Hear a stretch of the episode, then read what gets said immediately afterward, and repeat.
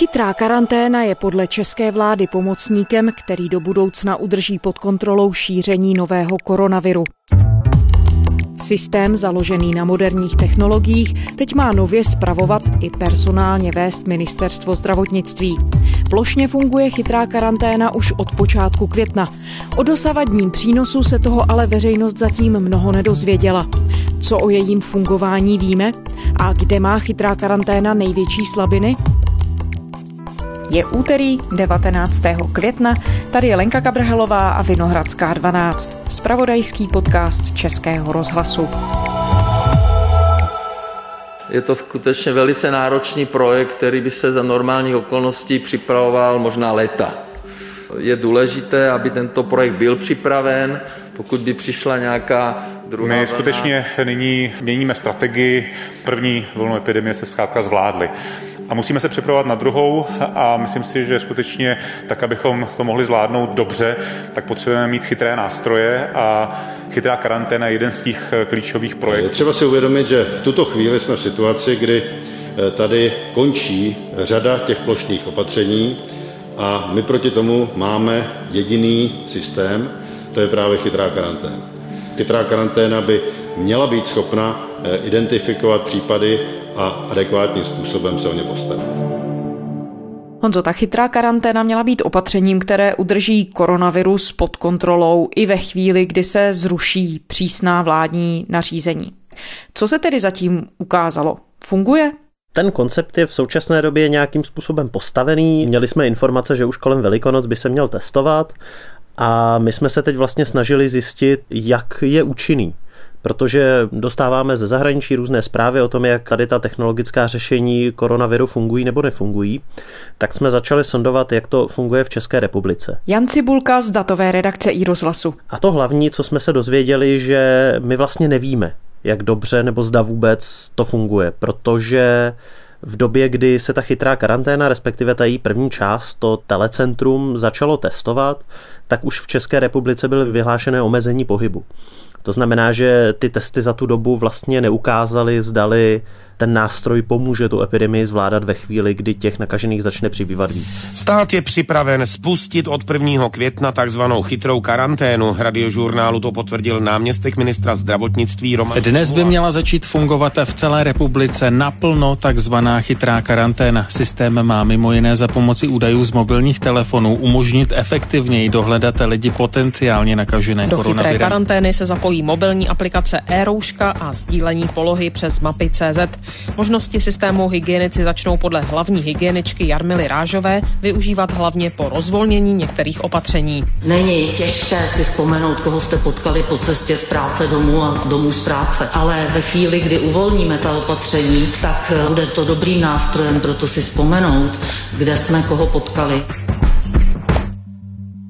No a Honzo, v jaké fázi tedy teď ta chytrá karanténa je? Funguje a pak, když funguje, tak funguje celostátně nebo jenom v některých regionech? Zavedená je celostátně a taky je důležité si říct, co je to vlastně chytrá karanténa. Ona se skládá ze tří částí. Ta nejstarší část to je to, o čem se mluvilo ze začátku, to znamená call centrum, ve kterém hygienici obvolávají ty nakažené a snaží se zjistit nějaké jejich další kontakty, tedy kdo se od nich mohl nakazit. Potom je tady e-rouška, což je mobilní aplikace a potom je tady mobilní aplikace Mapy.cz, která také umožňuje nějakým způsobem evidovat a trasovat zpětně kontakty v případě, že se člověk nakazí. A to jsou tedy ty chytré aspekty. Ano, to mají být ty chytré aspekty. V tom telefonním centru je ten chytrý aspekt v podobě takzvané vzpomínkové mapy.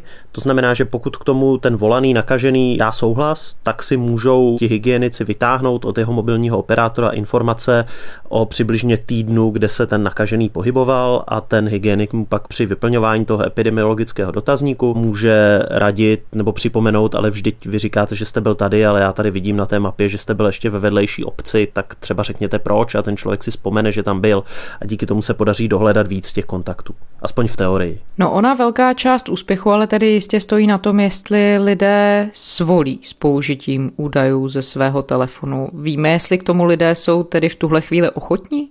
V době, kdy ta chytrá karanténa začínala, nebo se začínala plánovat, tak já jsem se o tom bavil s Petrem Šimečkem z Kebuly, což je jedna z těch firm, které státu pomáhají tu chytrou karanténu rozjet. A ten říkal, že je snaha tady tu informaci o tom, zdali ti lidé dají souhlas nebo ne, tak vlastně nepočítat a nepoužívat, protože tam byla jistá obava z toho, že ve chvíli, kdyby to číslo bylo nízké, tak by stát mohl začít vynucovat třeba nějakou změnou zákona povinné používání tady těch informací. Tady ta obava asi trošku klesla po té, co to samé zkusili na Slovensku a tam to zastavil ústavní soud. Slovenský ústavní soud pozastavil hygienikům přístup k údajům o pohybu mobilních telefonů. Vyhověl tak stížnosti opozice, která se obávala zneužití zákona ke sledování obyvatel. Od souladu zákona s ústavou se rozhodne později. Ústavný súd si je vedomý, že prebiehajúca pandémia si vyžaduje nasadení rýchlych a inovatívnych riešení na ochranu života a zdravia obyvateľov. Zároveň však musí zabezpečiť, aby vplyvom rýchlosti realizácie zmien počas tohto obdobia nedošlo k nezamýšlenej erózii právneho štátu. To znamená, že zjevně není možné si jaksi vynucovat přístup tady k těm údajům právě kvůli karanténě. My jsme se na to ptali ministerstva zdravotnictví, eh, jaký je poměr těch poskytnutých souhlasů a odmítnutí. A ministerstvo nebylo úplně konkrétní, byli nám ochotní říct, že ta nová chytrá karanténa udělala necelých 700 těch epidemiologických rozhovorů a v méně jak polovině byla ta vzpomínková mapa použitá ale v některých případech to bylo právě proto, že ti lidé nedali souhlas a v některých případech to bylo proto, že k tomu nebyl jaksi potřeba vůbec ten jejich souhlas nebo nebyla ta vzpomínková mapa potřeba. Typický příklad, co mi říkalo ministerstvo, jsou domovy pro seniory, kde ten člověk nikde necestoval, byl celou dobu jenom v tom domově, tak tam netřeba jak si zkoumat, zdali se nepohyboval někde jinde. A máme k dispozici tedy nějaká přesnější data o tom, kolik procent lidí třeba odmítne. Jak to říkáš, tak by to mohlo být zhruba 50 procent? My jsme se to snažili i ověřit u těch lidí, co zpracovávají chytrou karanténu a podle našich informací se to velmi liší mezi regiony.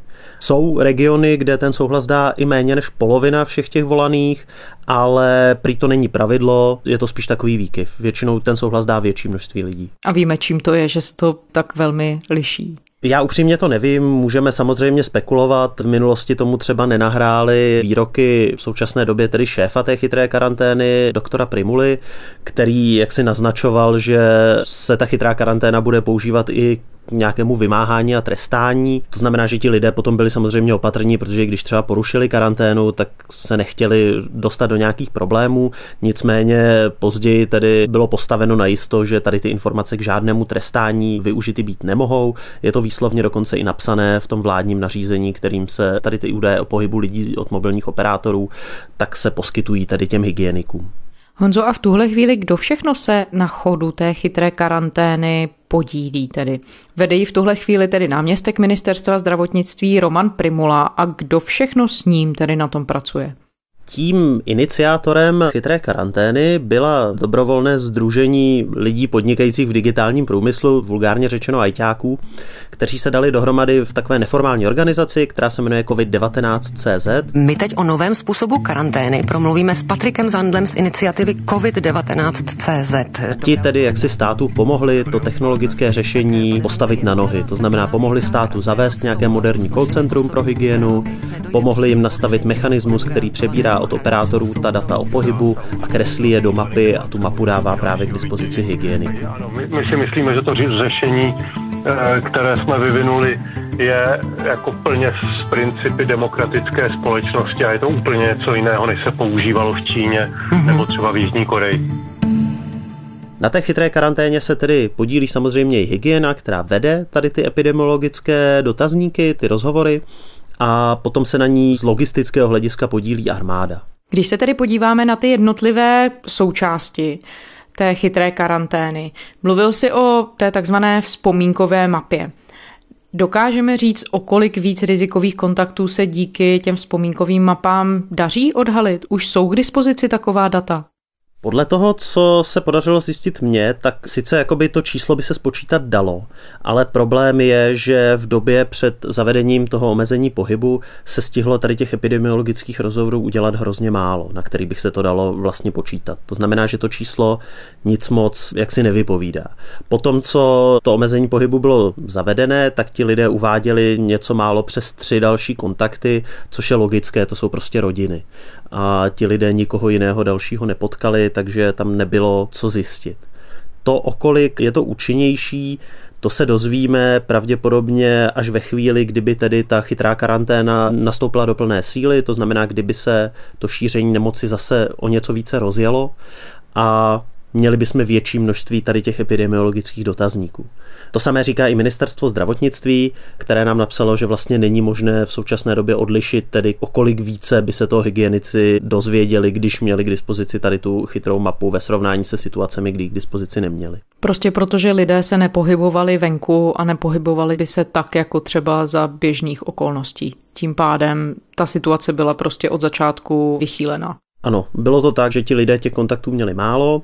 Jak jsem zmiňoval, že po zavedení toho omezení pohybu, tak to bylo něco kolem 3-4 kontaktů, tak předtím na tom velmi malém vzorku, co víme, tak uváděli lidé něco kolem 12 kontaktů, 12 osob, což je poměrně výrazný rozdíl.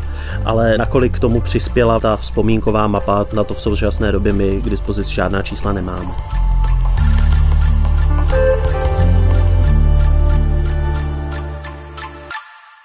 Druhou součástí té chytré karantény je, jak si říkal, aplikace e-rouška. Jak tahle aplikace funguje, Honzo? E-rouška je koncept, který je převzatý ze zahraničí a funguje tak, že tu aplikaci máte v mobilním telefonu, v ideálním případě ji mají i ostatní lidé v telefonu a ve chvíli, kdy se s někým potkáte a strávíte s ním na vzdálenost dvou metrů alespoň čtvrt hodiny, což je taková ta vzdálenost a ten čas, který podle studií je potřeba k přenosu koronaviru, tak ta vaše aplikace a ta aplikace toho druhého člověka si vymění identifikační číslo.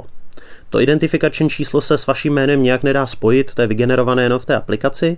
Nicméně ve chvíli, kdy ten váš protějšek má pozitivní test na koronavirus, tak tady ty svoje identifikátory dá k dispozici hygienikům a ti jsou schopni se potom podívat, tedy s kým se ten člověk potkal a následně těm osobám zavolat a upozornit je, že tedy by se měli třeba dostavit na nějaké Android. testování. Jak přesně e funguje, to nám teď za iniciativu COVID-19 CZ poví na radiožurnálu Jakub Nešetřil. Dobrý den. Dobrý den vám posluchačům. Předpokládám, že když si tu aplikaci stáhne 100 lidí, tak to nebude moc vypovídající. Kolik je tedy potřeba aktivních uživatelů té aplikace, aby ta data eh, byla vypovídající? S tou aplikací e je to podobné jako třeba s očkováním. A čím více nás je proočkováno, tím menší je šance, že se mezi námi budou šířit infekční choroby a stejně tak je to s aplikací e -rouška. Takže čím více lidí bude tu aplikaci používat, a tím je to pro nás všechno lepší. Tu e si do současné doby, co vím, stáhlo něco málo pod 200 tisíc uživatelů v České republice. Což je samozřejmě číslo, které nestačí. I ti autoři přiznávají, že aby ta erouška byla tedy opravdu efektivní, tak je potřeba, aby si ji nainstalovali řádově miliony uživatelů. Studie ze zahraničí mluví o tom, že aby ten efekt tady té sledovací aplikace nebo aplikace fungující na podobném principu byl nějaký měřitelný, tak by se to množství uživatelů mělo pohybovat někde kolem poloviny populace. Takže prostě aniž by lidé používali tu aplikaci masově, tak to v podstatě naráží na své zcela jasné limity.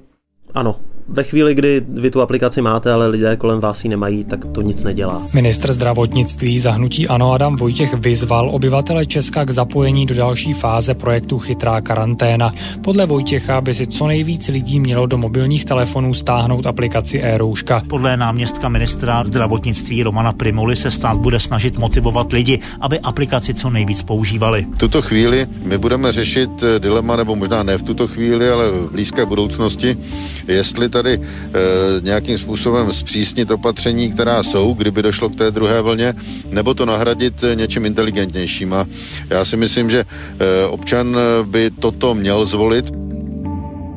Do jaké míry může to použití narážet i na technické problémy? Jak si říkal, ta aplikace funguje s pomocí Bluetoothu, tak například kdyby si ho hypoteticky uživatel zapomněl zapnout, znamená to, že žádná data proudit nebudou? Přesně tohle to znamená, ono těch technických potíží je tam celá řada. Bluetooth byl původně navrhnutý k výměně informací mezi různými zařízeními, zjednodušeně řečeno je to ta věc, která vám připojí bezdrátová sluchátka k telefonu. Bluetooth nebyl nikdy myšlený jako nástroj na měření vzdálenosti. To znamená, že první otázka, kterou je potřeba vlastně vyřešit, je, jak určit podle síly signálu vzdálenost mezi těmi dvěma telefony, mezi těmi dvěma lidmi. Těch problémů je tam celá řada. Každý ten telefon má jiný Bluetoothový čip, ten má jinou sílu, je jinak kvalitní. To znamená, že každý telefon měří vlastně trošku jinak tu sílu signálu. Další problém je, že ten signál z Bluetoothu může být tlumený něčím, třeba vaším oblečením, nebo když ten člověk stojí na druhé straně, než co držíte telefon, tak je tlumený i vaším tělem. A právě tady ten útlum signálu sám o sobě může zmást ten algoritmus, který počítá vzdálenosti. Autoři Eroušky se tohleto snažili řešit ve spolupráci s Akademií věd, kdy se snažili provádět nějaké experimenty a snažili se navrhnout algoritmus, který vlastně umožní tady ty problémy kompenzovat věc, na kterou jsou nuceni vlastně trošku spoléhat, že pokud vy zakašlete, tak se ty kapenky s tím virem budou šířit vlastně podobným způsobem jako ten Bluetooth signál. To znamená, že když držíte telefon v ruce, tak ho máte před sebou, to znamená, že ten signál se šíří hlavně od vás dopředu a ve chvíli, kdy vy zakašlete, taky podobným způsobem se budou šířit ty kapenky. Upřímně tady nejsem schopný posoudit, jakou váhu vlastně přikládat tady tomu předpokladu. On ten úspěch celého toho projektu asi do velké míry ale závisí, co se týče těch technologických aspektů, na přesnosti určování polohy. To se týká hlavně těch map chytrých, které mají dát dohromady pohyby člověka. Jak na tomhle v tomto ohledu naše mobilní telefony jsou? Dokáží zachytit přesnou polohu? E-rouška s přesnou polohou vůbec nepracuje. Ona to nechce dělat, protože jde i o významný zásah do soukromí, sledovat vlastně, kde se někdo pohybuje. Proto ta e-rouška pracuje jenom s těmi kontakty a s těmi vzdálenostmi. Tam je trošku problém, že aby ta aplikace fungovala opravdu spolehlivě, tak je proto potřeba vlastně spolupráce nebo jakýsi souhlas výrobců těch mobilních telefonů, zejména tedy Apple, který je velmi striktní v tom, co těm aplikacím vlastně dovolí. A v současné době sice Apple i Google řekli, že nějakým způsobem, jak si ty svoje operační systémy v telefonech přizpůsobí, aby lépe fungovaly na tady to trasování kontaktů v souvislosti s koronavirem. Nicméně třeba čeští vývojáři tady k těm funkcím ještě vůbec nedostali přístup, takže na ně čekají. A bez nich ty telefony třeba tu aplikaci často vypnou nebo ji znemožní odesílat nebo přijímat ten signál, takže ta spolehlivost ještě dál klesá. A co se týče zachycení přesné polohy? S přesnou polohou nebo s polohou obecně tak pracují jak ta data od mobilních operátorů v tom call centru, v té vzpomínkové mapě, tak i potom aplikace Mapy.cz od firmy Seznám, která umožňuje tedy dobrovolně začít sledovat svoji polohu právě za účelem vyhodnocení nějakých rizikových kontaktů kvůli koronaviru. Tam je to zase dost problematické, protože mobilní operátoři k té lokalizaci toho telefonu nepoužívají GPS, ty používají informace o tom, ke kterému vysílači byl ten telefon připojený. To znamená, že se bavíme o přesnosti v nejlepším případě větší desítky, ale spíš stovky metrů. Mimo velké obce to klidně můžou být i malé kilometry takže tam ta vzpomínková mapa opravdu nemá ambici zjistit, jestli my dva jsme třeba vedle spolu nestáli hodinu na vzdálenost dvou metrů. To prostě nejde. Snížit riziko nákazy koronavirem můžete tak, že si zapnete třeba sdílení své polohy v telefonu. Společnost Seznam.cz připravila aktualizaci své aplikace Mapy.cz. Pomocí jejich polohové historie my začneme vytvářet vlastně seznam kontaktů, s kým se mohli dostat do styku. Mapy.cz používají GPS čip, to znamená, tam je to určení polohy přesnější. Nicméně stále se bavíme o číslech kolem 5-6 metrů a ty rozdíly jsou poměrně velké mezi jednotlivými telefony, mezi tím, jak kvalitní ten telefon je, od jakého výrobce, jak starý ten telefon je. Všechny tady ty věci do toho vstupují a můžou tu přesnost hodně negativně ovlivnit. I seznám se snaží tady ty problémy řešit nějakým algoritmem, který tedy nepracuje s každým jedním kontaktem, ale počítá, řeknu, nějaký index toho, jak velké je riziko, že jste se nakazili.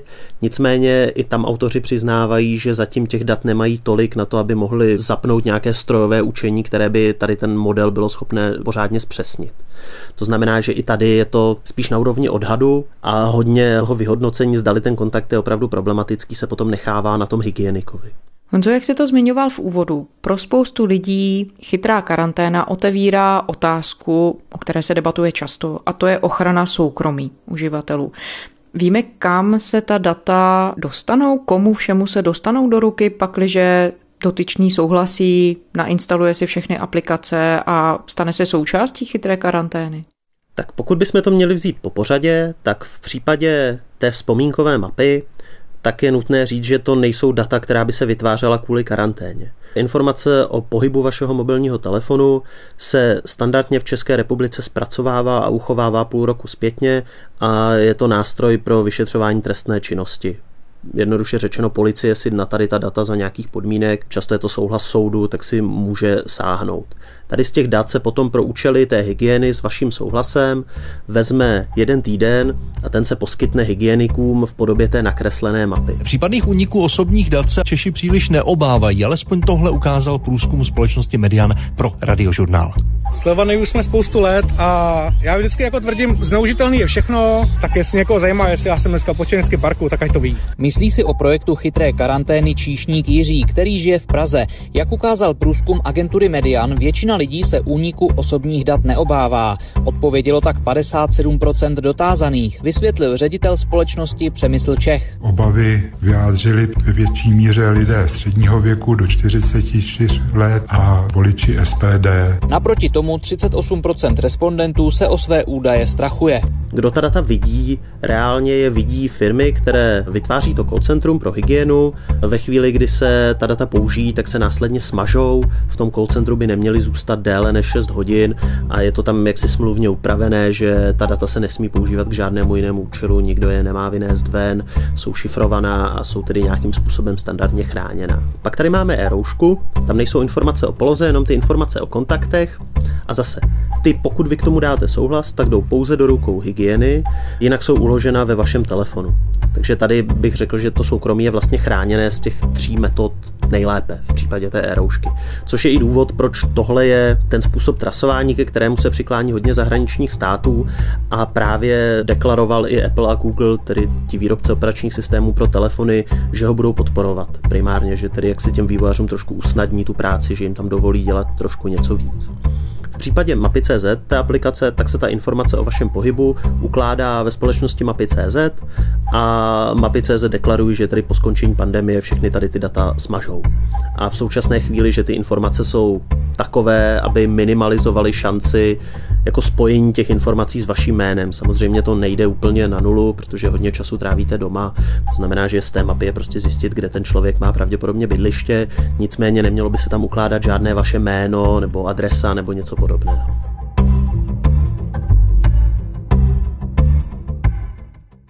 Vláda schválila, že projekt Chytrá karanténa, eh, ten komplexní projekt, který vlastně zatím fungoval na jisté bázi dobrovolnosti, nadšení a musí se institucionalizovat, tak by nyní měl přejít eh, pod ministerstvo zdravotnictví, které bude eh, gestorem. Od příštího pondělí má převzít chytrou karanténu pod sebe plně ministerstvo zdravotnictví. Má mít na starosti personální obsazení i to, co se bude dít dál, jak chytrá karanténa bude fungovat. Víme, proč k té změně dochází a co by měla přinést? Podle toho, na čem se usnesla vláda, chytrá karanténa, která je v současné době organizovaná armádou, by měla postupně přejít pod křídla ministerstva zdravotnictví. I ministr Vojtěch prohlásil něco v tom smyslu, že ta karanténa v současné době je vytvořená dobrovolnictvím a jaksi nadšením těch lidí, kteří se na ní podílí. Nicméně do budoucna by stát rád nějakým způsobem soficializoval, tak aby případně ten systém mohl být použitelný i v budoucnu v případě nějakých dalších epidemií. To, jak přesně bude fungovat ta druhá verze chytré karantény, ještě není úplně jasné. Vláda se dneska jenom usnesla na tom, že by tedy ministr zdravotnictví měl připravit jakýsi plán. V rámci toho plánu by se právě mělo už počítat napevno se zapojením jak e-roušky, tak třeba právě toho sledování polohy přes aplikaci Mapy.cz. To samotné technické řešení by právě z těch dobrovolně zapojených firm mělo postupně přejít na stát, konkrétně na státní podnik Nakit, který se stará o IT zakázky vlastně pod ministerstvem vnitra. A v tom ohledu existují nějaké obavy o zásahy do soukromí, pakliže by tedy všechny ty aspekty chytré karantény plně přešly do rukou státu? Pokud bych měl mluvit upřímně za sebe, tak v současné době za důvěrnost těch dat do značné míry odpovídá vlastně dobrá pověst lidí, kteří to programovali. Ti lidé jsou transparentní, snaží se vysvětlovat, třeba teď, když jsem právě psal článek o Eroušce a dalších těch aplikacích, tak jak zástupci Eroušky, respektive ten tým jejich, tak i mapy.cz velmi ochotně odpovídali, velmi ochotně podrobně vysvětlovali, šli do technických detailů a tady ten typ otevřené, řeknu jako čestné komunikace, prostě ve státní správě na to obvykle nejsme zvyklí. Státní zpráva okolo koronaviru má problém dlouhodobě uvolňovat zdrojová data, být konkrétní, co se týče jednotlivých čísel, konkrétní, co se týče metod testování. Často je velmi těžké se k těm informacím dostat, někdy nemožné. Tady ve Vinohradské 12 už to zmiňoval před nějakou dobou kolega Honza Boček. A je samozřejmě obava, že ve chvíli, kdy tedy celá chytrá karanténa přejde na stát, takže vlastně tady ta otevřenost, na kterou jsme si zvykli od těch jejich autorů, jednoduše zmizí. Když jsi zmiňoval příklady ze zahraničí, máme nějaké pozitivní příklady, kde se povedla chytrá karanténa rozjet tak, že by skutečně přispívala k tomu, aby se virus populaci nešířil tak rychle. Řada států ji používá. Měli jsme to možnost vidět třeba v Ázii, v Jižní Koreji nebo v Singapuru. Otázka je, do jaké míry jsou ta opatření účinná a je těžké odlišit, jak moc se na účinnosti těch opatření, jak si podílí ta technologie a co je vlastně daleko méně jako sexy, ale ta velmi těžká práce, to znamená logistika, snadno dostupné testy, opakované testování, rychlé vyhodnocování testů. Tady ty věci je od sebe opravdu jako hodně těžké odlišit. Třeba v Koreji ty prvky chytré karantény jsou používané vlastně i k vymáhání té domácí karantény. Teď jeho Korejci ale chystají ještě radikálnější přístup. Jaký? Národní centrum pro kontrolu a prevenci nemocí začíná teď schromažďovat informace z více zdrojů, a sice z policejních databází, dále ze záběrů průmyslových kamer po celé zemi a také od celkem 22 společností, které poskytují lidem kreditní karty a ten servis s nimi spojený.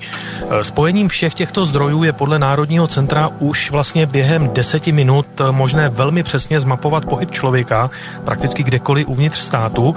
No a zajímavé je, že každý člověk, včetně cizinců, tedy bude muset brzy do svého mobilu nainstalovat aplikaci. No a pokud u sebe bude pozorovat příznaky nemoci, okamžitě to té aplikaci musí sdělit a ta ho tedy jsou velmi přísné, jsou tam stanovené nějaké tresty, ti lidé musí mít tu aplikaci povinně, musí se pravidelně hlásit a to je věc, kterou si jako i v kontextu nějaké ochrany práv a svobod tady ve středoevropském kontextu úplně nedovedu představit. Jedním z aspektů, o kterých mluvili zahraniční epidemiologové, například v Kanadě to bylo, tak tam mluvili o tom, že je potřeba, aby zároveň ta složka hygieny a těch lidí, kteří skutečně dělají to kontaktní trasování, aby to byla v podstatě armáda lidí. Víme, kolik jich to dělá v České republice? Podle Jana Havlíčka ze společnosti Daktela, který se na té implementaci chytré karantény pro hygienu podílí, tak v současné době tam mají přibližně 600 osob, které na tom trasování pracují. Zhruba polovina z toho jsou epidemiologové, ti zaměstnanci hygienických stanic a pak je tam několik stovek armádních mediků a zbytek jsou pak třeba metodici nebo lidé, co se starají o administrativu. Co se týče počtu osob, které bychom na to trasování potřebovali, tak eh, ku příkladu podle studie americké univerzity Johnse Hopkinse je potřeba pro zvládnutí pandémie přibližně 30 trasovačů na 100 000 obyvatel. V případě Česka by to znamenalo tedy přibližně 3000 lidí a takovým počtem v Česku ani hygienické stanice, ani armáda nedisponují.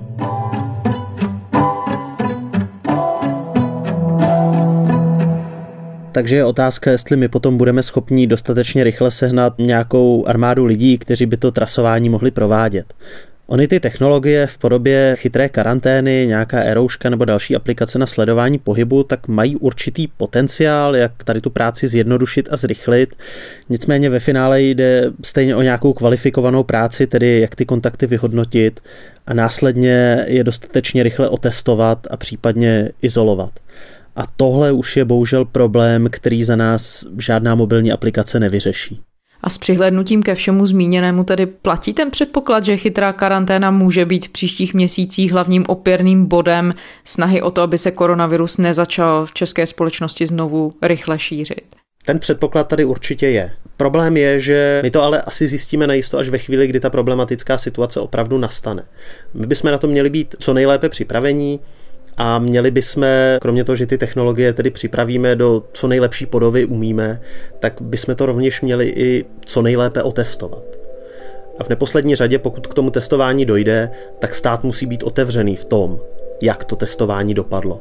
My si prostě nemůžeme dovolit spoléhat na něco, o čem vlastně nevíme. Jako vymyšlené je to dobře. Myslím si, že lidé, co to dělají, tak tomu dávají opravdu všechno, ale my v současné době vlastně nemáme jistotu, že to bude fungovat. Jan Cibulka z datové redakce serveru iRozhlas.cz a autor podcastu Cookies. Honzo, děkujeme. Rádo se stalo. Z úterní Vinohradské 12 je to vše. Poslouchejte nás na stránkách i rozhlasu a také ve vašich oblíbených podcastových aplikacích. Psát nám můžete na adresu vinohradská12 zavináč rozhlas.cz. Těším se zítra.